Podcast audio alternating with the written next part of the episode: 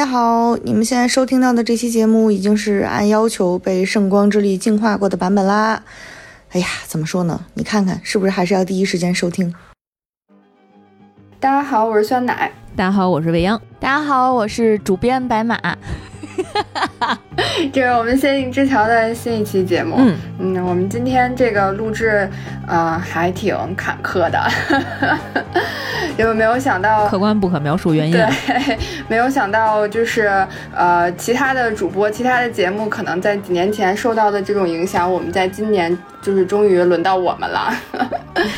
是。然后我们今天要讲的这一部剧呢，这个内容其实也是群里面有很多的听友们给我们推荐的，而且是指名点名推荐给白马的，所以白马成为了 今天这一期的主编。对我们这今天这一期要讲的是一个美剧，然后叫《风骚女子》Mix。对，这个尴尬之处在什么，在哪儿呢？就是我看完之后本来特别高兴，然后想在微博上跟大家就是探讨一下，看看大家都怎么聊的，结果发现。嗯，这个中文翻译名在 微博上是敏感词，所以就又想起了工作细胞 Black 那一期了。对，哪哪都是敏感词，也是因为这个原因，所以这期节目里也会出现非常多的代号啊，什么诸如此类的啊。黑化大全。对，我们在正式录之前，先那个预警一下啊，就是本期节目有可能会涉及到一些成人话题，青少年听友们请建议在家长的指导下收听，或者你下载下来，等你成年之后再听也行啊。我也建议先下载，先下载啊，先下载，先下载。对，然后还有呢，就是。呃，因为确实会涉及到一些尺度比较大的话题。首先呢，是欢迎大家在法律允许的范围内积极分享和讨论。但是如果有陌生人在这期节目的评论下给你的留言或私信，让你感觉到很不适，也可以联系我们，我们帮你拉黑或者投诉啊。哎呀，这期的预警可真多呀！再唠三分钟预警。做完了所有的这个准备工作，我们就正式开始了。嗯，我关注这个剧还挺早的，就是真的是这个剧刚刚出了预告片的时候，我就发在我们群里说这个片子我预定了，跟大家说一下，写着你名字呢，写着我名字。虽然推荐的给大家看，但是呢，也强烈建议，嗯，大家不要在公开场合看，然后尽量不要和家长一起看，因为经常会出现就是一个屏幕里十几个人凑不出，凑不出一套完整的衣服。嗯，但是这个剧目前其实口碑还挺好的，目前在这个豆瓣的最新美剧榜上面排第三。嗯，虽然基调非常非常的轻松，然后节奏挺快，一共十集，每集大概三十分钟左右啊，所以就是节奏快，然后剧集短，还特别的可爱的一个剧。哎呀，简单给大家概括一下啊，这个剧讲的是七十年代的美国，一位非常年轻的女权主义者，为了实现自己的这个性别平等的理想，和人合伙办了一本裸男的色情杂志。第一个黑化准备上线了。哎呀，希望因为我现在还同步开着直播，看一下多长时间会被掐啊。对，我们先讲一下，他也不是一上来就选择这么 伤风败俗的路线啦，啊，介绍一下这个女主人公，咱们就叫她全美吧，啊，她呢是一位。这个出身中产阶级家庭，而且是美国中产阶级家庭的一个女孩，她受过非常良好的教育。这里面提到她上上的那所学校叫瓦萨，是一个特别古老并且很精英的女校。跟大家讲一下啊，就是她的知名校友们，包括杰奎琳夫人，包括呃梅姨，然后还包括这个呃《老友记》里面那个菲比。哦，对，这个类型挺不同的。对。嗯，然后这个全妹自己呢，平时也都是出入一些这个中产阶级俱乐部，包括从小就打网球。哎，这插一个特别无关紧要的，我查瓦萨这所学校的时候查到的梗，就这个学校，它前几年，嗯，获得了几个学校联合举办的 魁地奇大赛的一个奖项。就是我也是看查这个学校的时候才知道，现在国呃一些精英的学校里面真的会有哈迷自发的去举办魁地奇的比赛。他们举办的方式就是，嗯，夹着一根扫帚，然后往圈圈里扔球，就非常的简单啊，但是也是为爱发电了。那他们是跑着扔吗？请问 跑着扔？我以为是吊着威亚什么的，cos 一下。就是你可以，你可以理解成就相当于就是装了个尾巴一样给自己行。还挺有仪式感的，特别有仪式，特别有信念感啊。咱说回全妹啊，全妹自己她是一位媒体从业者，她所在的杂志呢叫《少女天后》，嗯，主要内容其实就是如何打扮自己，然后如何搞对象，然后交流一些流行明星的生活啊。但是全妹自己确实确实对自己的这个主张特别有信仰啊，因为他的工作相当于是在这个杂志里面做电话的一个推销的一个专员。他经常会跟用户去推销这本杂志的时候，忍不住就怎么说夹带私货，然后跟别人讲说，你女儿要是像你说的那样特别关心政治的话，你就让她订阅《新闻周刊》，然后让她见识这个时代的怎么怎么样变革，推荐竞品是吗？对，还得偷偷介绍，免得被老板听见。嗯。所以在这么一本杂志工作呢，很显然是没有办法满足他自己的理想的，他就特别想办一个自己的杂志，呃，过程特别不顺利。他自己的日常休息时间呢，就是参加各种的那个杂志展会，然后在展会里面去跟各种的出版商，就是去做 present，去展示自己这个杂志的设想，它的内容方向，然后再被出版商给当场按死在那儿啊。因为确实，哎呀，一看的时候也能理解。虽然阵营上我我特别赞同他，但是看这个过程的时候，真的会特别理解为什么出版商都拒绝他。比如他给自己设想那本杂志的名字就直接叫《母权觉醒》，然后设计好的这个封面呢是一位振臂高呼的女性，而且呢也是气势非常非常猛啦。但是经常发生的场面就是他慷慨陈词的讲了几分钟之后，坐在他对面那些老白男的出版商就只问一个问题。你这封面上这女的怎么这么生气呀？就这天儿就当场就聊不下去了嘛啊！所以在她在这件事上投入了非常多的精力和热情，导致全妹的男朋友也会觉得你你花的时间和花的精力实在是太多了，你对咱俩的感情呢都没有花这么长时间啊！所以那你看咱俩未来组成家庭，你肯定没有办法再再这么干了嘛。啊，结果两个人因此也就分手了。嗯嗯，但是那次参加这个出版商的大会呢，全妹唯一的收获是她认识了一个小破出版商，叫道哥啊。道哥当时递给他的这个名片上面印满了自己出版的各种巨制。哎呀，你猜怎么着？这段不让播。听到现在的朋友们，记得一定要下载一下这期节目。你们请一定先下载再再听啊，不着。不着急，嗯，就当时道哥递给全妹这张名片，真的是全妹和屏幕前的我都沉默了。就是你，你都想象不到一张小小的名片凝结了这么多的不让播，所以当时就是全妹特别崩溃，她就会觉得咱俩真的是道不同不相为谋啊。也特瞧不上道哥，但是道哥其实自己这十二本期刊每年发行量都四百万啊，而且道哥呢也是就是嗯看了他这么失败的 present 之后呢，其实想给他一些建议啊，但是全妹特别看不上他，当时还怼了他几句，说这是一个不让播的补丁，你自己脑补吧，你了不起你就出一本不让播男的啊，你自己还再拍几张，你去当模特行不行？嗯。然后过了这几天之后呢，道哥就去找全妹唠嗑了，直接找到了他的办公室。他就说呀，说本来我也没没什么想法，但是有一天我带几个不让播模出去拍写真啊，然后中间出了一些拍摄的事故，就是只能先等会儿，不让播模都特不耐烦。那我怎么办呢？我就只能随手把自己手边唯一能给他们看的东西给他们扔过去了，啊。结果给的呢，就是全妹你自己出的这本杂志啊，你自己给自己打的这个样。结果没想到啊，你这杂志让他们当场就震惊了。这几个模特足足讨论两三天，啊，后来还找我要求加工资。导哥说，但是最后我也没给他加啊。但是通过这件事情，我就意识到了，你们女性这个群体啊，确实是值得开发的这个目标受众。嗯，咱俩一块儿合作，吃了吗？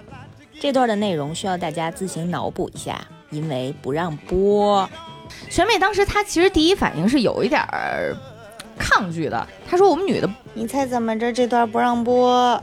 ”此刻呢，道哥和屏幕前的我就又沉默了。我就想起来，当时前前段时间，你知道美队的那个 一不小心在 ins 上面，他一不小心发了一些什么东西，对吧？然后大家也都知道引爆了一些这个社交网络，对吧？嗯，但是道哥当时特别耐心，他话糙理不糙的说了句话，他说：“你如果想要给狗喂药的话，你就得把药蘸上点花生酱，不让播，对吧？” 行，道哥当时还这个还耐心开导他说：“你不就是想给妞们谋求什么公平公正吗？这公平公正，这平等是什么？”不让播，然后全妹就居然就被他说服了，全妹就被忽悠瘸了。对，全妹当场就被忽悠瘸了啊！所以两个人呢，就是抱着一种试试看的心态啊，打算出几期先。哎呀，必须说这个就是两个人因为立场实在是太不一样了啊！长颈鹿说坏了，我没法上架喽，不要咒我们 啊！所以当时这个。真的是一步一个大坑，一步一个大坑。嗯，全妹第一次进道哥的编辑部，他就震惊了，就是你猜怎么着？这段不让播，而且大家都是司空见惯的那个样子，就是全妹必须要面对就没几片布遮着的身体，然后跟大家非常镇静的打招呼。嗯，然后当时有委派给他一一些工作组的成员啊，首先先说他的这个摄影师。嗯，摄影师呢，在其他团队他是化妆师，是一个是一个男孩子，是一个小小 gay。这化妆师除了画脸之外，在这个团队里呢，他还要负责什么不让播之类的啊。之所以委派这位化妆师来拍照呢，是因为道哥团队里其他摄影师都不让播啊，正好这位摄影师是 gay，所以他还能接受，并且他有丰富的给小情人拍照的经验啊。然后还给他分配了一个呃打杂的妹妹。嗯，这个女孩呢，在这个杂志里面之前是一个裸模啊，呃，因为这个女孩特别喜欢全妹的文章，所以主动请缨来这边给她打杂啊，还给自己起起了一个 title，叫中插页拍摄协调员啊。其实我理解啊，就是色情行业里的看 人家 这事儿我熟啊，就是除了。除了拍板以外，所有事儿都是我们干啊。然后呢，也相当于一个初级的小编辑。他有个艺名啊，叫小鹿斑比，就是真的就是斑比那个斑比啊。还有一位呢，就是呃一个负责就是管账啊，不完全属于他的工作组了，就是一位黑人的女秘书叫 Tina 啊。基本上成员就是这些成员了。嗯，在工作室的在这里面工作，其实节奏非常快。按照全妹的想法，她觉得怎么着不得先。给我来个一年的准备时间，我先给你们先科普一下什么金赛性学报告啊，然后什么波伏娃的著作呀，然后给你们讲讲现在各种思潮的一个发展呀。但是呢，杂志社的办法就是，咱就先脑爆，脑爆这封面你应该怎么拍那男的啊，全妹特别不能适应，但是呢，也是尽量去适应这个拍摄节奏啊。他就先说，第一个主题是女人觉得男人什么最性感？来，你们回答一下。智慧，我看你怎么给我拍。认真工作的一个人，你猜怎么着？全妹，你跟全妹答的一样。我才是主编。全妹抢答聪明才智啊，但是班比跟他同时抢答说的是摩托车。长颈鹿说：“封面一个男人给你做数独，这个想法也不错啊。嗯，但是大家显然觉得还是摩托车靠点谱，所以就尽情畅想了起来。哎，你们就想想，一个健硕的男模不让播，这个场面是不是特别性感？他还在做数独。行，当时还把标题都起出来了，不让播啊。”再说一下啊，这期大家先先下载啊。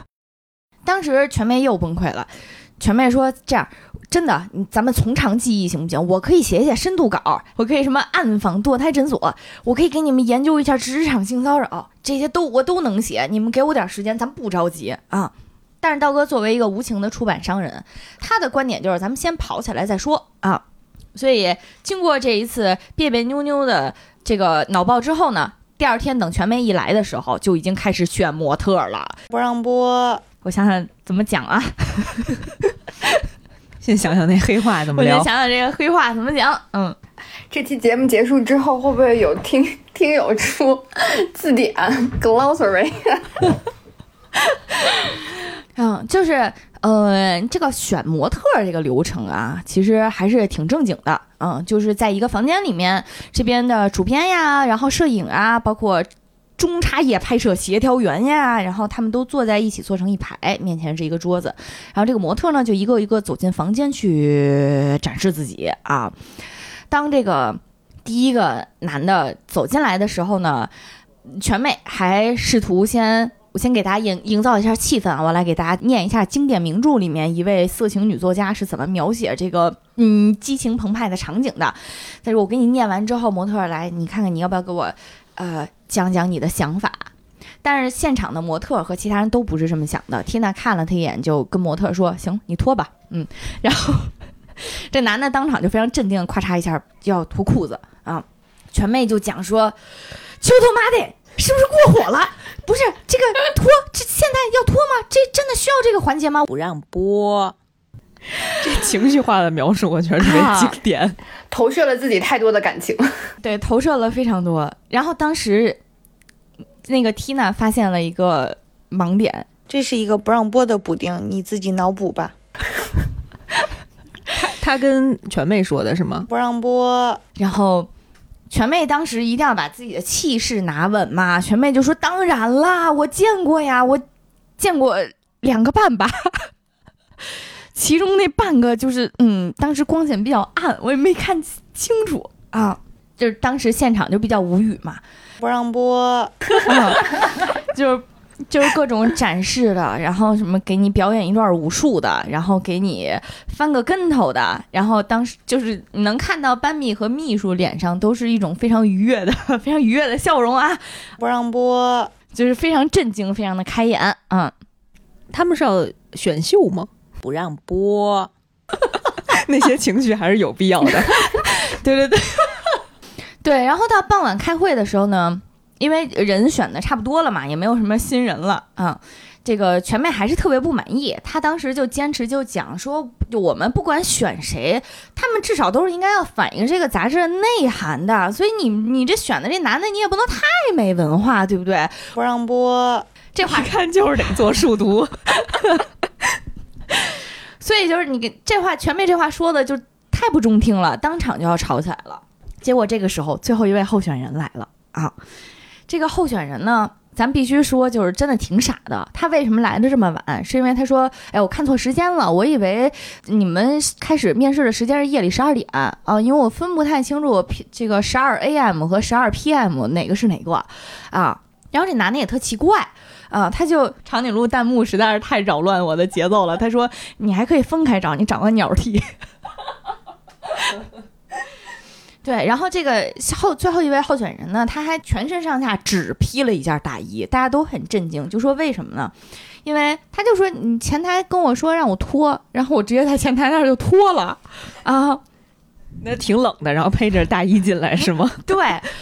嗯，他还挺不好意思，但是这个时候就一定要描述一下这个男生的脸，他长了一个特别清秀的，然后很好看的一个一张脸，而且他呢是下垂眼，就看着很无辜，就是而且睫毛特别特别浓密，就整个眼睛就又深邃又无辜那种狗狗眼的感觉，笑起来特别可爱啊，然后还别的部位也没有办法点评，反正 啊。然后用神奇女侠的话，就是他是 beyond average 那个水平，对。嗯，特别憨的一个男生，但是现场人就就是一脸姨母笑的说：“来，你自我介绍一下吧。”啊，那个男生就说：“啊，我叫善，啊，我是消防员。”然后就没了，就因为确实没什么没什么内涵，也没什么可介绍的嘛。啊，当时全妹还挺嫌弃他的，说：“你你再多讲讲啊。”男生说：“我家乡是哪儿的啊？我打过橄榄球，然后说我们那儿的橄榄球队特别好，然后他就表现特别可爱，然后剩下所有人都被他征服了。当时全妹还是觉得你不做数独，你这去哪儿表现你的？你怎么去表现我们杂志的内涵呀？全妹就想把他轰走，说行，你回去等通知吧。啊，结果就在这一瞬间，地震来了。”就因为他们那个地方在洛杉矶，洛杉矶本身就是地震带嘛，就经常发生。啊，当时这个上来就说，这个消防员男孩啊，就说大家镇静，你们现在感觉到的是地震，都不要动全妹还特别不屑说：“哎，你不用跟我说这些，我们在洛杉矶谁不知道地震呢？”紧跟着呢，他头顶的那条吊灯就开始晃，这个上见势不好，就一下把这个全妹给扑倒在了桌子上啊！而且压把她压在怀里，一直保护她，就问她说：“女士，这位女士，你还好吗？”但是特写镜头给到了全美，她的整个瞳孔里面就写着：“我现在没有脑子可以思考了，我已经没有脑子可以想东西了啊！”而且这个男的抱着她还不动，说：“那个余震有可能会来，我建议我们保持这个姿势再待一会儿。” 全妹心说太好了，整个人高兴的不行啊啊！嗯，然后当天晚上他们再在一块儿聚会的时候，大家还唱的就已经是全妹有了男朋友，全妹有了男朋友，就是直接就开始唱歌去调侃他了嘛，啊、而且全妹还试图跟大家去掰扯说，呃，嗯，在这个社会驯化之下，我们女性本能的会喜欢这种拯救者的角色啦，所以这个不是因为我的原因，这个是这个是这个社会导致的啦，啊、当时道哥就说他。说你你不要这样，你只是害怕你自己心动会显得你很弱鸡，但是你应该去勇敢的拥抱自己的这一面，自己的真实感受啊。但是其实经过这个慢慢的过程，全妹也在成长啊。比如最开他们他们在讨论，嗯、这个杂志究竟要做什么？当时全妹就说《母权觉醒》这名字不好吗？道哥说：“当然不好了。说我们要选的名字是什么样的？是女孩子听了一定要原地排卵的才可以。妈 呀！说你现在这个名字就让大家原地出家，所以你现在再去想想吧，行吗？嗯，当天晚上呢，这个名字就是全妹起的了，就是 mix。mix 这个词，嗯、酸奶我不知道怎么解释。现在的官方的翻译是叫风骚女子，然后我去查了一下这个词，它的语境其实是略带嗯调侃，并且带一些幽默的那种，就是形容一种比较轻佻、比较轻松，然后比较浪荡的感觉，然后形容女孩子。所以你无论是叫风骚女子还是叫浪荡少女都行，但是这种氛围其实大家可以感受一下啊，感受一下。嗯，哎呀，挺好，我已经讲完。最吓人的一段居然还没被掐，我好开心哦！然后那个时代的杂志靠什么活着呢？其实就是靠接广告嘛，啊，嗯嗯，道哥作为一个从事这个色情杂志行业很多年，他积累的客户呢，其实都是一些嗯上不得台面的客户啦，啊，他和全妹组成搭档之后呢，他们就想看看是不是能够接一些稍微体面一点的客户，什么什么护肤美容的呀，然后什么高端产品的呀，什么电子器具的呀，但实际上呢。情况并不太如人意，大家都觉得你这个毕竟还是一个上不得台面的生意嘛，啊，我觉得道哥当时做事就是出去拉广告的时候，话术还是非常有用的。他说，妇女解放意味着什么？意味着女性每年有四亿美元的可自由支配的收入，这些就是商机啊。他对于这种商业的把握还是很到位的，嗯。比较有商业头脑的还是，嗯，毕竟创办了那么多敏感词的杂志呢，而且他们都还活着。对，嗯，然后全面就面对我们只能接到的什么情趣玩具啊，然后以及情趣玩具以前拍的那些广告，特别不上档次，都是各种呃胸部，然后各种性暗示，然后各种裸模。哎呀，全妹就接受不了啊！道哥中间一度非常烦他，因为我其实特别能理解，就是自己干活之后，你就会非常讨厌那些唧唧歪歪，然后只添乱的那些人，嗯。但是咱必须说啊，确实也很有有很多的商家会喜欢全妹能给这个杂志带来那种精英气质嗯，啊！你一听瓦萨学院，听着特特厉害，这个学校在美国应该类似于女版耶鲁了，已经是嗯，啊、所以就有一款女用的玩具决定投 Minx 这本杂志啊。但是呢，道哥这边负责设计广告的都是男的创意人，嗯他们特别不会设计女性向的广告。给大家举一个例子啊，他们脑爆的时候都是设计的什么广告？结合热点，首先他们像我们做广告一样，也是会结合热点的啊。但是他们结合的是什么呢？那会儿美国在越战啊，嗯所以他们设计的呢就是男人在冲锋，女人在冲刺。太不容易了，Mars，这是 太太不容易了，太不容易了。这这个是官方翻译啊，这个是官方翻译。它那个英文原文是这是一个不让播的补丁，你自己脑补吧。然后这个用词不太好。嗯，对吧？不让播，那他就是你最好的伙伴。越来越过分了。不让播，从下往上拍着，然后那个 slogan 叫“相信机器”啊，大概就是这么一个广告，就是特别有那种不让播，崇拜的感觉 啊。道哥就把这些都比了。道道哥当时还给斑比啊、Tina 呀，就是这些团队里的女孩子们看，嗯，她们女孩子们是这么评价的，嗯，我讨厌这个广告，而且我现在开始讨厌你了。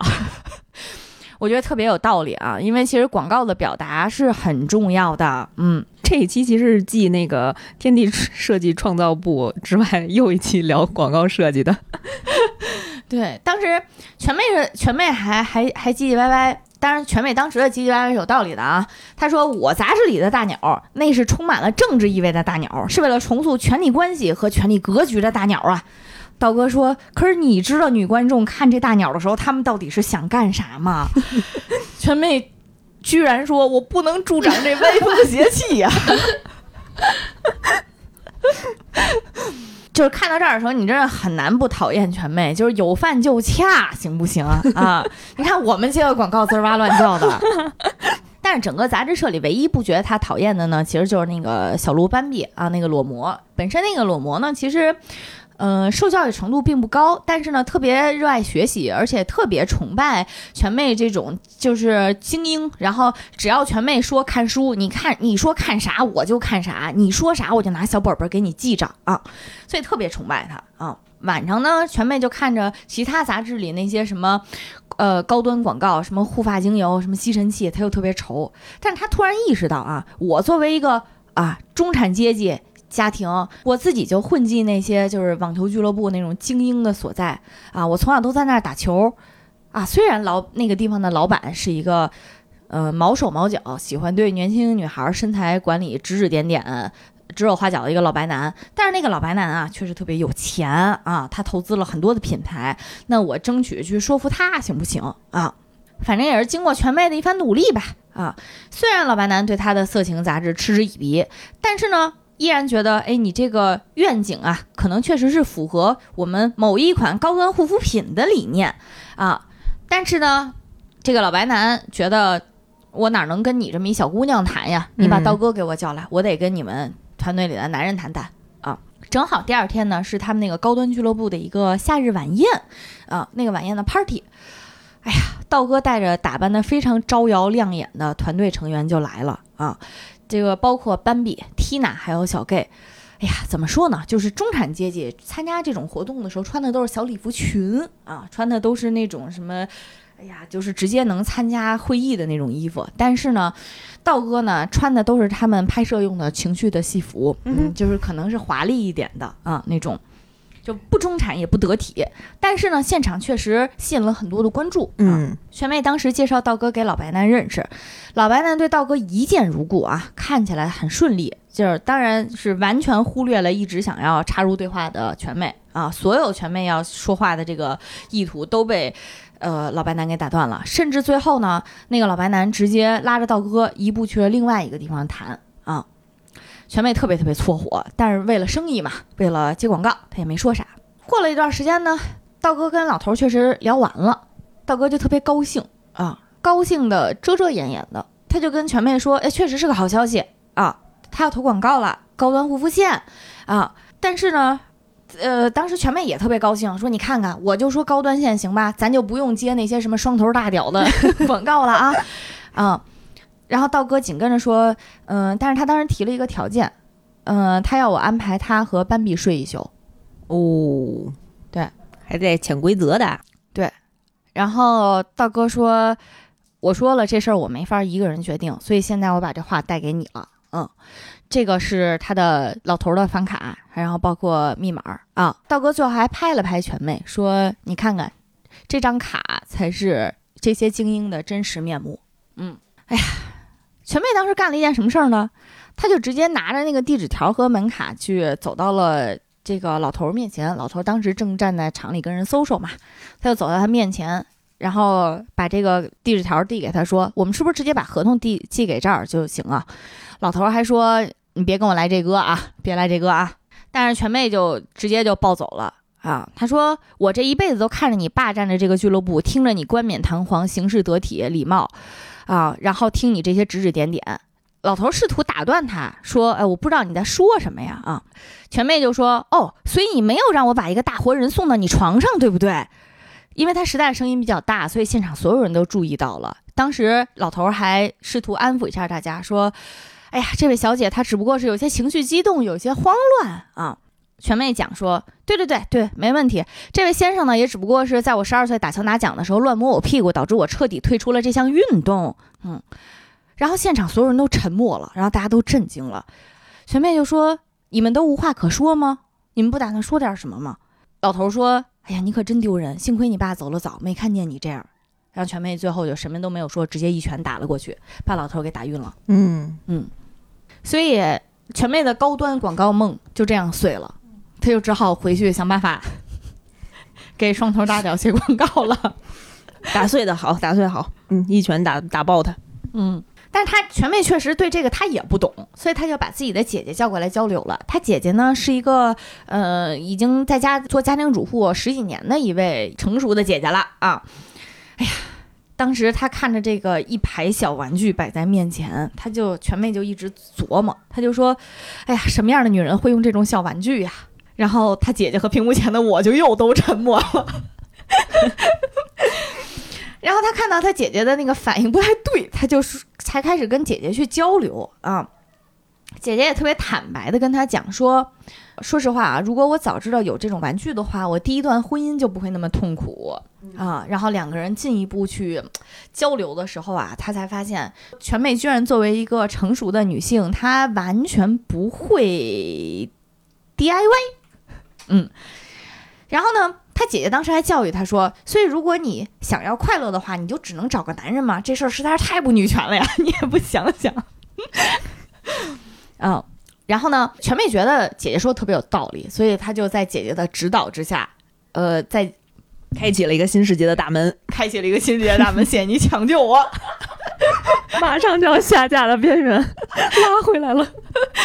而且姐姐当时还真的是很潇洒，直接说：“你就用这个，用第四档。”熟练工种特别厉害，然后呢，全妹在试用之后呢，头发凌乱的坐在桌子前面，写了一句广告词，就是“全世界请注意，他要来了”啊，我觉得这个特别不错。所以他们是呃要拿到这个广告才有可能去发行这本杂志，就是去有利润的回收，是吧？前期肯定是，嗯，道哥他们作为杂志商会前期投入一部分。然后尽量通过卖广告去让自己的杂志回本儿啊，所以有了广告就是成功的一半了，对吗？对于道哥来说，对于道哥来说啊，然后杂志就准备上市了，嗯，中间当然也经历非常坎坷啊，因为他们中间还经历了扫黄，说是扫黄呢，其实不太严谨，因为。出版色情杂志，其实，在七十年代的美国是合法生意啊，你完全可以合法的去做。但是呢，如果要是地方政府或者地方长官，嗯，对你的这摊业务不满意的话，或者是对你这个人不满意啊的话呢，他就可以找各种各样的借口去查抄你。比如什么，你每十个人应该有一个消防设备，你没有，他就可以把你这地儿抄了，找茬儿嘛？对，就是找茬儿啊。当然，这个后面可以跟大家展开分享啊，嗯，然后中间他们还遇到了一些黑帮的事情嗯，黑帮黑帮不满意他们杂志里的一些主张啊，包括在克服了这些之后呢，杂志终于上市了啊，刀哥和全妹就特别高兴的，都分头去街头巷尾去看，哎，有没有人买我的杂志？我这杂志卖的怎么样啊？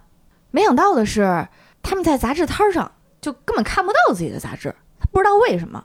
一问呢，就发现啊，渠道商特别不看好，因为可能绝大多数的渠道商都是男的，他们就觉得为什么会有人来看大鸟呢？对吧？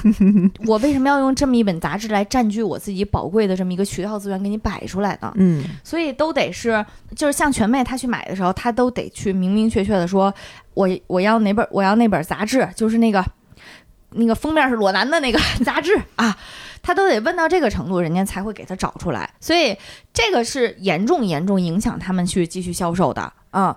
包括还有很多渠道店直接觉得你们做这么一本不体面的杂志啊，这个我没有办法在我的渠道里展示出来。尽管他们也卖花花公子，尽管他们也卖母乳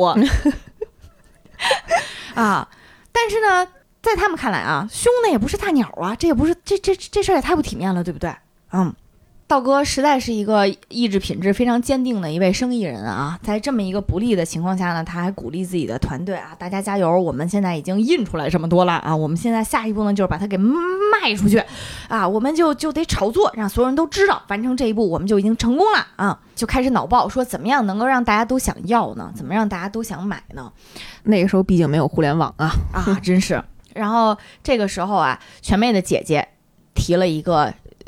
出于她自己中产阶级这个女性的一个洞察啊，说我们中产女呢就怕别人有自己没有啊，所以他们的方式呢就是找一些非常经典的中产阶级社区啊，然后在超市附近碰瓷儿一样，就真的是，呃，哎，你看过这个吧？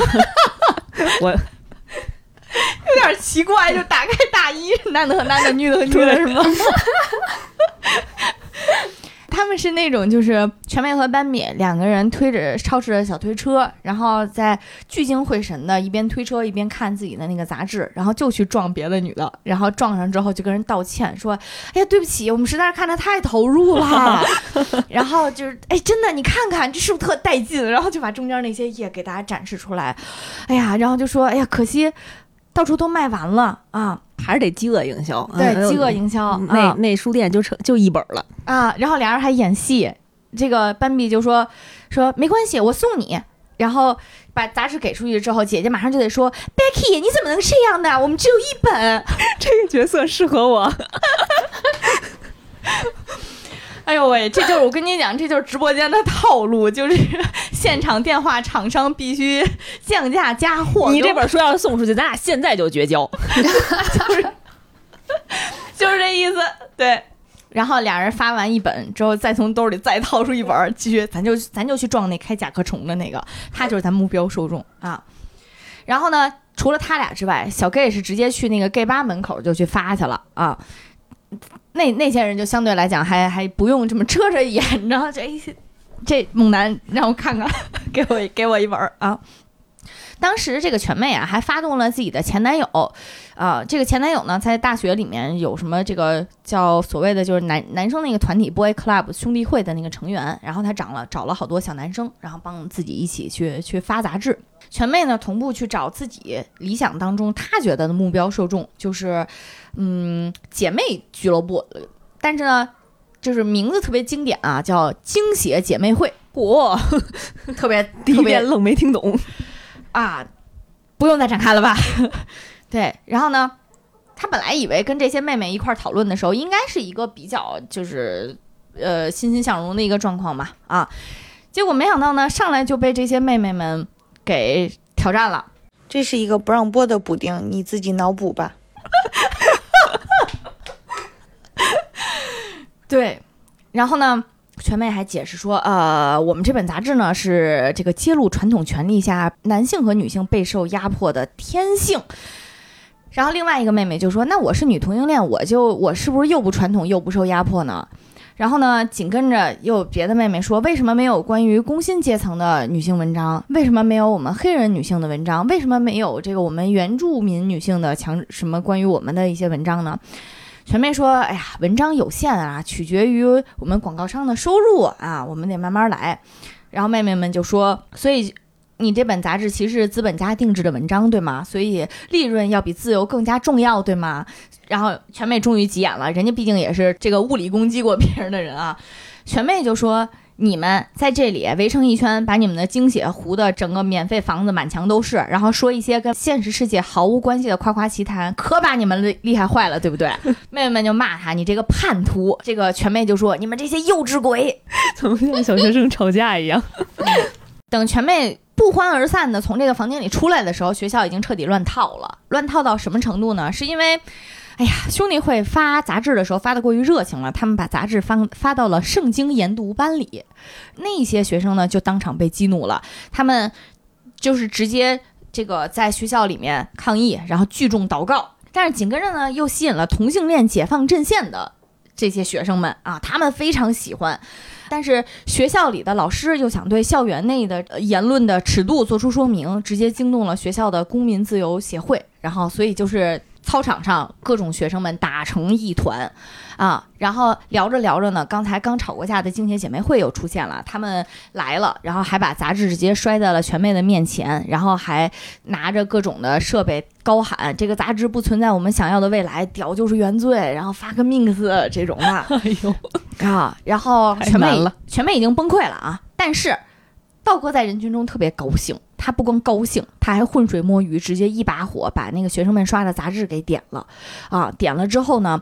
就吸引了。这个各种的媒体呀、什么电视呀来报道。之前说过的那个扫黄的议员嘛，啊，也在各处接受采访，说我接到了各种的投诉信，然后给大家在屏幕前展示出来看这些这个这些投诉信啊，他还说我要拯救这片土地的灵魂，然后我要打击这些罪恶啊，然后但是其实此时此刻，编辑部里面的那些人都在各种的写投诉信寄给这个议员，然后他们还编了各种的这个落款儿，什么贞操维护协会，什么牛栏山悲情主妇 这种的啊，包括全妹自己去接受采访啊，然后接受采访的时候也被无良的记者给扭曲了他的意思，比如说啊，报纸上面写的说这个主编居然鼓励年仅十三岁的女孩去看这个色情杂志。啊，但其实他当时说的原话是：“我希望我自己成熟的时候有这种作品在我的成长经历里啊。”然后就这扭曲的有点太远了。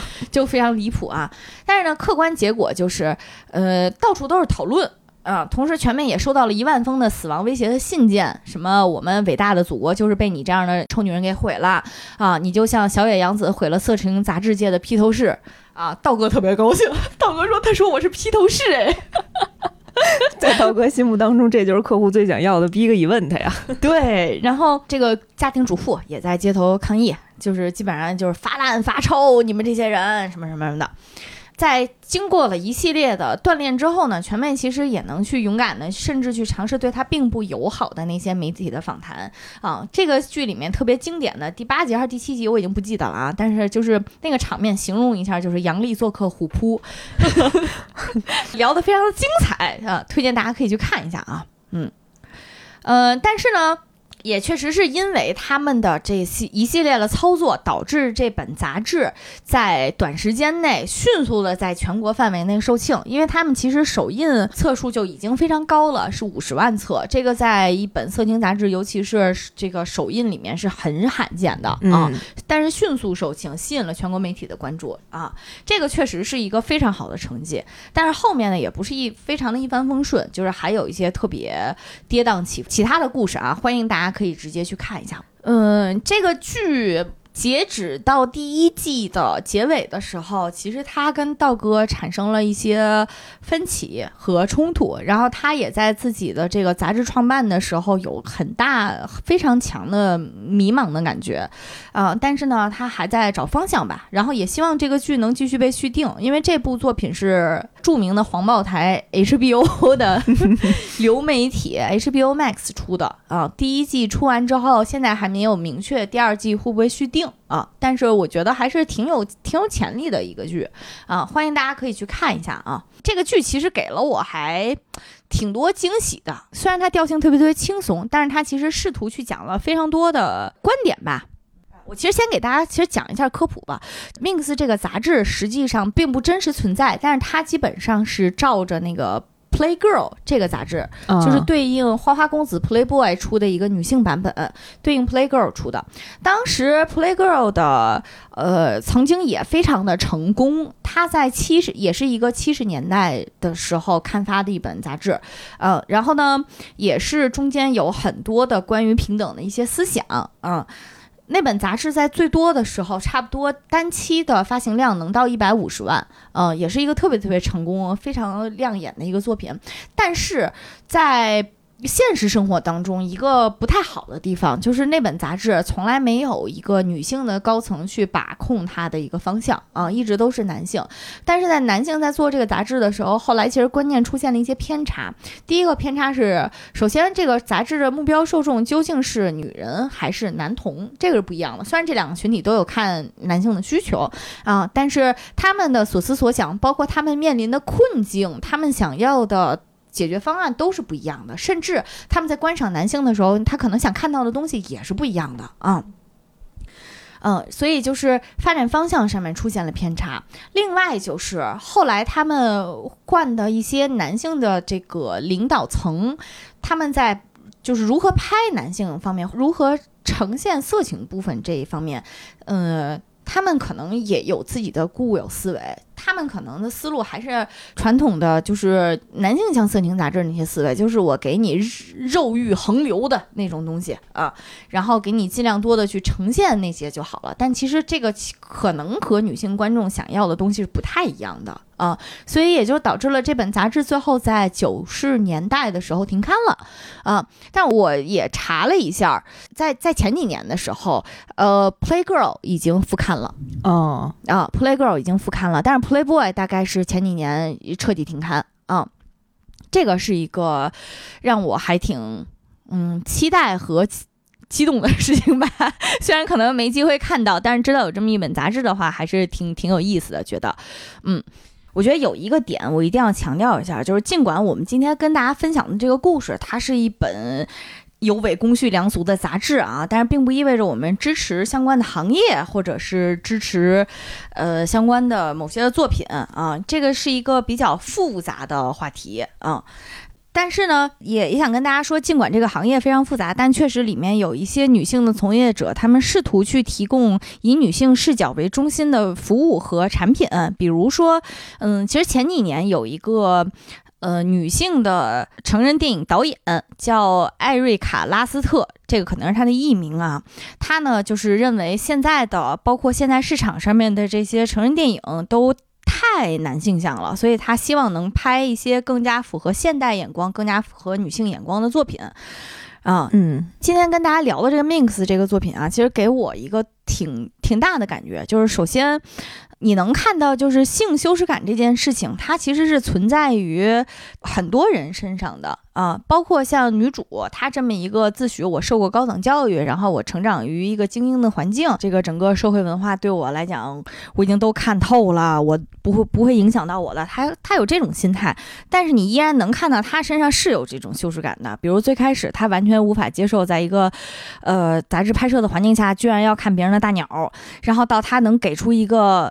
菜鸟的很好的创意，然后到他能愿意试用成人玩具，然后并且去设计这个广告，到他甚至在片尾的时候，他在街上看的就是可以很勇敢的去搭讪一个陌生的帅哥，然后开始自在的去约会。我觉得这个是他一步一步去克服自己的一些呃心理障碍，或者是在性羞耻感方面去。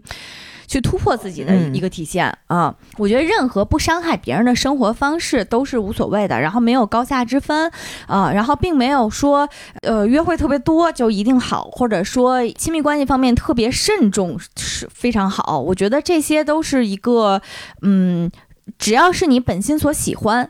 然后呢，是你能承担它的结果，是你能正确认识它会产生什么结果的这个前提下，只要你能接受这些的话，啊，我觉得这个生活方式都是都是很 OK 的。啊，我觉得这就跟吃饭是一样的，就是平时你喜欢吃清淡的口味，或者你喜欢高油、高盐、高糖，这些都没问题啊。当然，固然高油高糖可能有一定的健康风险，但是有很多的朋友，我就是愿意去承担这个风险，或者我有解决的方案啊，我就可以去享受高油高糖的快乐。我觉得那这个就是个人的选择啊，咱们没有必要日常说高油高糖，你就一定是道德败坏，你就一定是不自律，就是不自爱，是下等人的品味。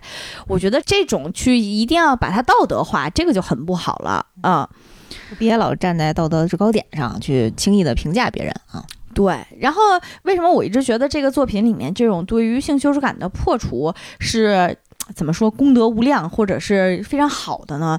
其实在这儿想跟大家去科普一个词啊，比如说，你知道歇斯底里这个词吗？中文是知道的，但是应该是翻译过来的。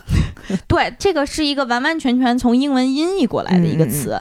然后这个英文啊，嗯，其实它的那个词根是古希腊语里面的子宫，嗯。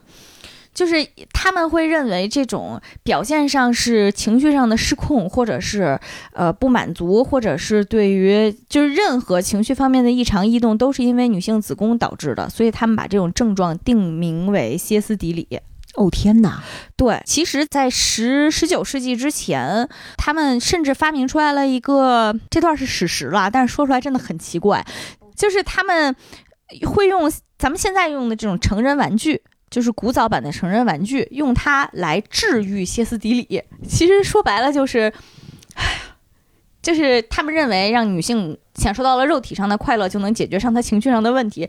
这个从事实上面来讲，可能确实是有这个结果啊。但是呢，同样的也有，在这个是我昨天查到的一个资料啊，在一八六六年，伦敦医学会主席布朗他也在书中提出，哎呀。切掉我们的生殖器官，就是核心带给快乐的那个生殖器官。切掉这个器官，可以用来治愈疯狂、治愈癫狂、治愈这种歇斯底里啊。所以就是，哎呀，而且他的这个这这个切除术呢，其实是从一八五八年以来就在他们的这个医院里成功施行，大概施行了，你想想，到一八六七年。产科学会才终于废止了这种手术，你就想想，在这十年之间有多少人遭遇过这种虐待啊？所以就是其实。讲这个故事呢，就是想告诉大家，就是在我们没有破除这种性羞耻感的时候，其实它会被很大程度上的污名化。这个污名化不只是我们刚才聊到的那些道德方面的，甚至是会摧残我们的身体的。比如说，这些情绪异常会被归于成，哎，你的这个子宫是不是有问题啊？哎，你的这个生理的这这部分器官会不会给你带来这个问题啊？所以，对于我们身体的了解、身体的接纳、身体需求的一个。承认，然后甚至是拥抱，这些都是非常非常非常重要的事情啊。就还有一点就是，其实我是昨天才知道，就是嗯，给女性带来核心的这个生理快感的那个那个器官，我们把它命名成星之卡比。不行，我以后怎么面对星之卡比啊？哎呀，星之卡比不行的话，我要挑战一下，说玄冥这期节目能不能播出来啊？刚才说的器官呢，就是阴蒂这个器官，它的英文名是 clitoris。这位专家叫海伦·奥康奈尔，他是澳大利亚泌尿外科教授啊，同样也是阴蒂解剖学研究的先驱。值得一提的是啊，她同样也是澳大利亚第一位完成泌尿科医师培训的女性。所以你听听，受教育是多么的重要。在九十年代，奥康奈尔教授在唤醒状态下首次对活的女性进行了核磁共振的扫描啊。在此之前呢，关于这项器官的研究主要研究的是老年妇女的尸体啊。所以相比较起来呢，和活人肯定还是有偏差的，而且不够完整和准确。他的研究首次发现阴蒂比想象的要大很多，而且还发现阴蒂与女性体内其他器官和功能都有关系。这项研究首次公布于一九九八年，大家都可以比较一下自己的年龄啊。我强烈推荐大家，如果要使用昵称的话，还是可以叫他星之卡比。咱们这。我的身体的这完整结构是在我出生之后，我才能真正的了解到它的。这个我觉得影响是非常巨大的，因为你一定要明白，如果甚至我们没有认认真真的去了解过它的结构的话，那它如果未来出现了什么健康隐患，咱都不说去追求快感这些，咱就说如果是去追求解决健康隐患的话，其实都会有问题。是啊，是啊，啊。除了这些之外，其实另外的一些为什么要破除性羞耻感，我觉得就很重要了。因为我们如果一直去忽略女性的这个这方面的需求的话，就会导致有些人会盲目的走入婚姻啊，他会觉得婚姻里面其实只这个不重要，但是他可能在十几年、二甚至几十年的婚姻之后，才发觉自己。呃，错过了很多啊，这个其实是很多人几年、几十年的幸福的。另外还有一点就是，也能破除很多的连带的陈旧的观念。咱比如说啊，之前我在网上冲浪的时候，经常就会看到一句话，就是“男人的肉体和心灵可以分离，我们女人不行”。就是因为经常会有男明星出轨的新闻出来嘛，有的时候就会看到这种点评。嗯，然后看到这句话的时候，我就觉得挺挺难过的。我想起了金城武呀、吴彦祖呀、刘昊然呀、抖森呀、汤老师呀、空调承太郎啊、五条悟啊，想的挺多呀。最后一个纸片人都加入了，想到他们，我就觉得我不能同意这句话啊。所以我我有的时候会看到很多这种，就是什么那个男人是下半身动物，然后女人不是，男人肉体心灵可以分离，我们女人不行的时候，我就。哎呀，咋说呢？就是会觉得人在网上冲浪，排放从天而降，就是不要这样对我们自己。就是我们不要通过这种就因为我觉得刚才提到的那种观念呢，他难道不也是在羞辱男性吗？对，男性也不可分离，怎么就说人家分离了呢？啊、然后我我有看到过一句话啊，这种言论或者是这种思路，他是在从道德上的自我贬低，然后去换取伦伦理上的豁免权，就是因为他有这种道德上的自我贬低，所以才会有人说啊，我只是犯了个男人都会犯的错误啊，因为他伦理上被豁免了。啊、但是其实这句话前两年被那个王宝强的那个老婆马蓉给，他在回应自己的那些新闻的时候，他会说：“我我只不过是犯了个女人都会犯的错误。”就是在这儿，我完全不支持啊，我完全不支持这种行为啊。除了刚才说的观念之外啊，其实我觉得当时看的时候也会让我想起来《青春变形记》，就也是我们之前讲过的。比如说，在那期节目里面，我们分享了，呃，也是一位姐妹，她就讲她小的时候给男生写情书，然后被家里人发现了之后，他妈会跟她说：“你怎么这么不要脸呢？”嗯、包括我也有其他姐妹说，就是如果衣服穿的少了，回家的时候会被他妈说：“你是不是出去站站街了？”就是这种话，就是它就是一种非常强烈的道德上面的羞辱，然后去给你带来一种强烈的羞耻感，然后这是一种驯化。这样的话，如果应对这些训话的方式，如果你是去回应说啊不会呀，我特别的洁身自好呀，我非常的那个什么的话，其实你就是在你已经在往那个陷阱里面走了、嗯啊，因为你说你洁身自好没问题，但是你说衣服穿多少是少。啊，你夏天穿短袖是不是穿太少了？如果对方想羞辱你的话，你总会被抓到把柄的。啊，你回家多晚是晚，这些其实是没有标准答案的，对不对？你如果你看着一个男生，你笑了一下，你算不算浪啊？你如果胸比较大的话，你穿一件衣服去露出你的曲线的话，你算不算骚？对吗？只要你一旦认可了这套评价的体系，认可了这一套的道德，你就已经进入了这种针对女性的无限的一个自我阉割和审查和内耗，因为你会自己先给自己一个判断，哎，我今天穿的我会不会有问题？对于这个陌生的男孩，我是不是太热情了？我行为是不是太浪了？这种其实都会让你的生命力萎缩啊。当然，刚才我们讨论的这个问题，肯定也有那些家庭内部，比如说语言虐待之类的问题，但其实。没有任何一个问题，它是单一的，背后只有一个病因，只有一个原因。这里面也有性别方面对于女孩子，你尤其是年轻女孩的这种压迫啊、嗯，甚至这种压迫有可能就来自于女性的家长，嗯嗯，因为她就是这么一代一代成长起来的，所以她自然而然的。嗯，她会把这种对于自己的憎恨，然后也投射在年轻的女孩子身上。嗯，固有的观念嘛。对，所以我也挺希望，就是所有的女孩子嘛，尤其是年轻女孩子，接纳自己，就是有有欲望是一件非常自然的事情。然后你要接受自己的本心，你要接受真实的自己，然后我们要拒绝这种一代又一代的道德羞辱。嗯。然后，另外，其实这个作品里面还讨论了一个，哎呀，观念，那观念特别复杂，就是男性凝视，以及似乎是与之相对应的女性凝视。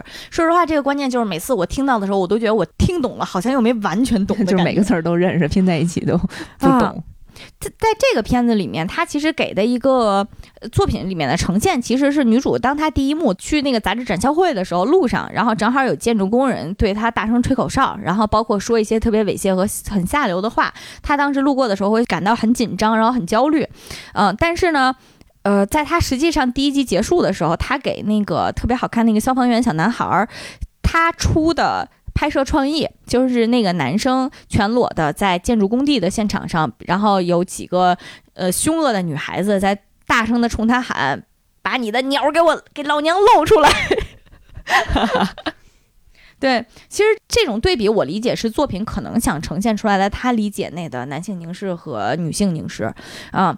首先，我在这儿先说一下啊，这题特别难，我自己不知道答案。我现在讲的就是完完全全我自己的理解啊。如果大家有什么想探讨的，可以在评论区跟我探讨啊，不保证给出来的是正正确答案。嗯，我看到的一个我自己比较认可的是，他讲男性凝视可能是说。嗯，他把自己的欲望完完整整的、毫不遮掩的、毫不就是收着的投射到了另外一个女性身上，在这个女性身上呢，他可能看到的更多的是，他可以作为一个欲望的载体。说白了就是，嗯，这个人我能不能睡？我怎么睡他？大概就已经完完全全扁平化到这个程度了啊，忽略了他其他人性的部分。啊，我觉得这个可能是目前广义上面的男性凝视的理解啊。如果呃更加具象化到我们怎样看的时候，我不知道你们有没有注意过啊？就是很多电影、电视的镜头，如果给女孩的话，她会从脚往上拍。嗯，我上一次特别清晰的意识到是在你的名字。那个动画片儿里面，当时三叶从床上醒过来的时候，那个镜头就一定是拍着她的脚，然后推到她的小腿肚，然后推到她的头发上，就是她的每一个每一丝的情景。当然拍的很美啊，也没有特别的猥亵，但是基本上这种拍摄方式是你几乎不会看到你这么拍男生，你帅你也不会这么拍啊。这个其实是一个特别典型的一种方式，包括凯特·布兰切特。大魔王那个那个女明星，她有一次去参加颁奖礼，当时呢，主持人在采访她，主持人就说啊，你今天裙子拍穿的实在是太美了。然后那个摄像机镜头就特别懂事的，直接咔嚓一下拍了她的高跟鞋，从高跟鞋往上拍。然后凯特·布兰切特直接一个大弯腰，把头弯下去了，然后对着镜头说：“你平时也这么拍男明星吗？” 啊，所以这是一个特别特别典型的一个男性凝视视角下，你每一个环节都可以作为我欲望投射的一个对象的一个方式。这个是我理解的一个视角啊。为什么说怎么看特别重要？是因为本身其实咱举一个中国历史上面的例子，就是皇帝是不能你不能随便看的，包括大臣在上朝的时候，他不能直视皇帝。啊，我觉得这个其实是一个所有文化里面可能或多或少的都会存在的，就是尊者不能被人随便看。嗯嗯嗯。所以，我理解看的下一步可能就是评头论足，然后可能就是被看的人就进入了看的这个人的他的评价体系和标准，所以就是会衍生一系列的对于女孩子来讲的容貌焦虑，什么腿毛啊、腋毛啊，然后包括前几年经常有的什么所谓的 A 四腰啊、什么漫画腿呀、什么锁骨放硬币呀，就是这种不健康的，甚至是过度的这种减肥整容，然后甚至是。各种私密部位的整容啊，完完全全，你说那这辈子能有几个人看啊？但是它依然会形成体系。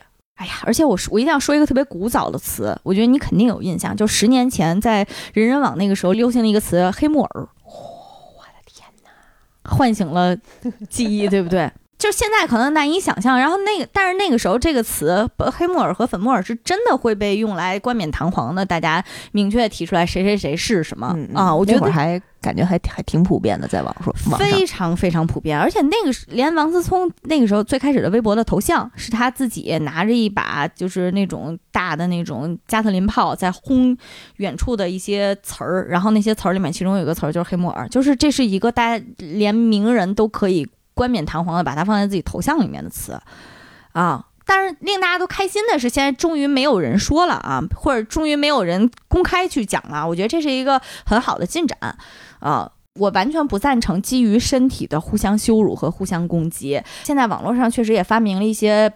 对于男性的基于身体的，尤其是基于敏感部位和特殊部位的攻击性称呼，但是因为太不得体了，我就不在这儿讲了。我完全不赞成啊，我完全不赞成。而且我在日常生活当中和网络上也不太会使用。但是啊，语言本身就像是一种武器一样，当你知道你有一种武器的时候，尽管你不会使用，但是你会有一种好像武器傍身就更安全一点的感觉。嗯，或者说互相都会忌惮一点了吧？嗯。然后除了刚才说的，其实对于容貌焦虑和身体的伤害之外呢，也想说一下，就是男性凝视有可能会带来的一些更加严重的危害，就是也是几年前，你们可能大家可能没印象了啊，也是几年前，记不记得那个时候，如果有特别漂亮的小女孩的作品，无论是二次元的还是三次元的，可能底下都会刷一些话：三年血赚，死刑不亏。嗯嗯，就是指画的小姑娘的图片啊，不是指女性作者。我觉得肯定不是所有说过这句话的人都是恋童癖，这是肯定不会的。但是很多人就是受到环境的影响，自然而然的就觉得我说这句话是没有问题的。然后我对着一个小女孩的这个画面和形象说这句话是没有问题的，嗯。但是很显然，这个在客观情况下会让大家形成一种氛围，就是小女孩可以被大家这么说。啊，你会不会有人受到这个影响？我不敢说。啊，我觉得这个是很危险的事情。就是我觉得，嗯，刚刚讨论了好多，就是之前的这些特别流行的网络用语，大家用起来就觉得很方便。然后，但其实真正去思考它的含义的时候，大家也并没有办法说清楚，到底这句话或者这个词在表达什么，然后他想传递的这个情绪背后的情绪是什么。我觉得语言是，其实是人的一个思维的一个。呃十分直接的一个体现，然后同时语言也会去禁锢自己的思维，就是我们我们在使用这些呃流行的所谓的这个互联网的网络用语的时候，其实应该更。呃，精准一些，更准确一些，真正搞明白我们到底想要表达的是什么，然后再去使用相对应的语言，而不是为了去图方便或者是图省事儿，然后去用。包括我们现在有时候在社交媒体聊天，在微信聊天的时候，也会用很多的表情包去替代我们自己想说的话。我会觉得这个是对我们的思维的一个思考的能力的一个降维的一个打击，就是你使用了。太多这样的很模糊，然后很不清晰的这样的方式之后，你会发觉你可能在很多的，呃，其他的情况下，你没有办法更准确、更清晰的表达自己了。所以我其实也是，就是对于这种，就是大家跟风式的去使用这种互联网的语言，还是挺挺保留的。就是希望大家能够在用的时候，呃，真的能够去想一想，我到底想要表达的意思是不是这个。网络用语能够真正传递的吧？嗯，确实，语言是武器。这个在这个过程当中，不仅会伤害别人，也会可能伤害到自己。嗯，顺着酸奶刚才提的那个点，语言其实它除了表达一个特别单一的一个含义之外啊，它其实还有很多个维度，比如它所适用的语境，嗯，然后它所适用的这个伦理体系、道德体系。嗯，就比如说，哎，这这段其实我本来想放在胡适讲孝道那块儿放的，聊到这儿那就说吧。就比如说，其实刚才说的那个呃黑木耳那套体系里面，其实对应的还有是舔狗、女神和屌丝，这是一套体系。所以有一段时间我我也特别讨厌“女神”这个词，就是我我并不是不喜欢别人夸我，但是我我不喜欢的是这个词背后把人画出的这一套体系。嗯，他就是评价出来就是有吸引力的是是什么样的，然后呢，追求女孩子的是舔狗，然后呢，有人追的是女神，就那个时候特别不就特喜欢说你也不知道你喜欢女神是不是别人的黑木耳，就这种啊，就是他被非常粗暴的。归进了一个体系，我觉得我整个对抗的我其实不是某一个词，我对抗的是这一整套评价体系，我都非常不喜欢，非常恶心，啊，所以就是我们有的时候讨论到哪哪些哪些词的时候，真的不光是这一个词的问题啊，这个可能未来在在很多节目里面，在我们聊到很多观念、很多词的时候，都会遇到的这个事儿啊，甚至也可以讲一下，就是这个所谓的男性凝视的受害人不一定是女孩儿。包括那个很多年前有一个电影叫《魂断威尼斯》，嗯嗯嗯，那个电影的男主是被当时被称为世界第一美少年啊，也有可能是炒出来的名字。啊，但是呢，那个导演应该是有一点点这种倾向的。那个男主，那个世界第一美少年，后来在自己的回忆和采访里面，其实也有提到过，他那个时候作为一个年纪很小的未成年人，被导演带着去参加了很多不得不得体的活动，然后包括成人酒吧什么的，啊，就可想而知，他在这个过程当中应该也是受到了一些的伤害。嗯嗯。而且那个导演就会在开发布会的时候，当着他的面明确的去讲说，呃，我们刚拍的时候她非常美，但是她现在已经老了，太高了，头发太长了啊，她以前非常漂亮，就是这种话，我觉得物化了，嗯，对，这个词就就非常精准的形容了，嗯，但是这里面的界限其实也很暧昧，自由的展示性感，或者是被物化，这两个东西之间的界限特别特别暧昧。嗯，同样，比如说男人，就是咱就说男性杂志里面，咱们国家经常有的那个很火的那个男人装，男人装同样是女明星去拍性感的照片，你也有的时候能感觉出来，这个照片让我觉得作为一个女孩子，我看着我觉得我特别有力量，或者我看着很爽，她姐姐真美呀。也有照片你会觉得好像看起来就不那么舒服，就好像是被作为一个。道具一个客体一样，在这个作品里面其实也有体现。就比如说全妹，她可能表达自己的方式是穿的，呃，三件套西装很正式，她是一个职场人，她非常的严肃。然后呢？但是她的姐姐就是那个在家做了十几年的家庭主妇，然后整个生活圈子就被限定在自己的家庭里面，老伺候老公孩子，找不到自我的时候，她那个姐姐在最后选择的就是在那个斑比的协助之下拍了一套特别性感的照片。她在那套照片里面，她又找到了自己。啊，我觉得这个其实是一个特别现实的一个情况，就是同样是一个行为去打扮自己，可能对于不同生活在不同环境下承受不同压力的人来讲，它有着完完全全不一样的意义。啊，我觉得有一个出发点，有没有可能就是你做这件事情的目的是什么？嗯就是你是用来取悦自己，还是用来取悦别人？可能带过来的效果是不一样的。对，确实是。比如说我们现在这个容貌的环境已经变成了。我那天在小红书上看到有人教你怎么在光腿神器上面打腮红，显得腿的色泽更加的好看一点。可真费劲的，现在过的。对，然后在日本日杂上面会有人教你往耳朵后面打腮红，会显得人人很可爱、很娇羞，就已经细分到这个程度了啊。然后包括其实之前广告圈也是一个对女孩子的打扮指指点点的地方嘛啊。所以对于我来讲，我的解放可能就是我每周四完全不化妆，我打扮的邋里邋邋遢去公司，我就觉得特开心、特舒服，这是一种。但是对于很多作品里面，像她姐姐那种，哎呀，中年奉献了一辈子的阿姨，她们打扮自己，她们性性感的去拍一些照片，那也是她的解放。所以。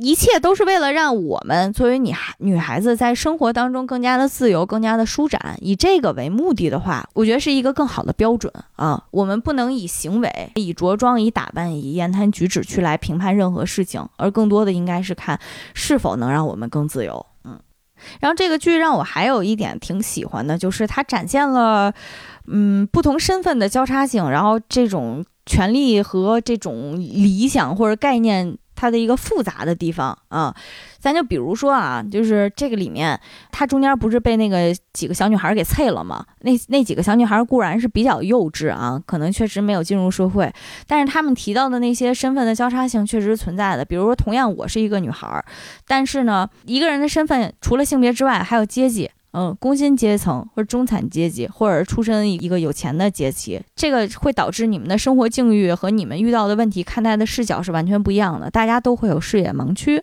包括这个剧里面展示的那个扫黄的那个女议员，她就是美国的保守阶层。像他们的主张呢，就是尽管她自己是一个奋斗的非常非常强的一个，按现在的眼光看，绝对是女权代表了，因为她在那个时候能成为一个议员啊。但是她作为保守派呢，她就会反堕胎，她非常。尊崇传统的家庭关系，就是女人就应该是属于这个家庭内部的，你就，呃，相夫教子，然后这个就是最高道德和最高礼仪了，嗯，包括他会觉得一定要重建社区的价值观，在他看来，色情行业呢就是剥削年轻的女孩，然后并且让好男人误入歧途，啊，就是这种明显就已经带了一些前提的这些判断啊，这个是那个女议员的。这个剧其实还吸引我的一点就是，它呈现了在同样的一个可能大家都觉得普世认可的价值，就是呃性别平等。在这个价值下，每个人的立场都有可能不同，然后每一个人他的身份都有可能有很多的很复杂的重叠性和交叉性。大家尽管都同意性别平等，但是。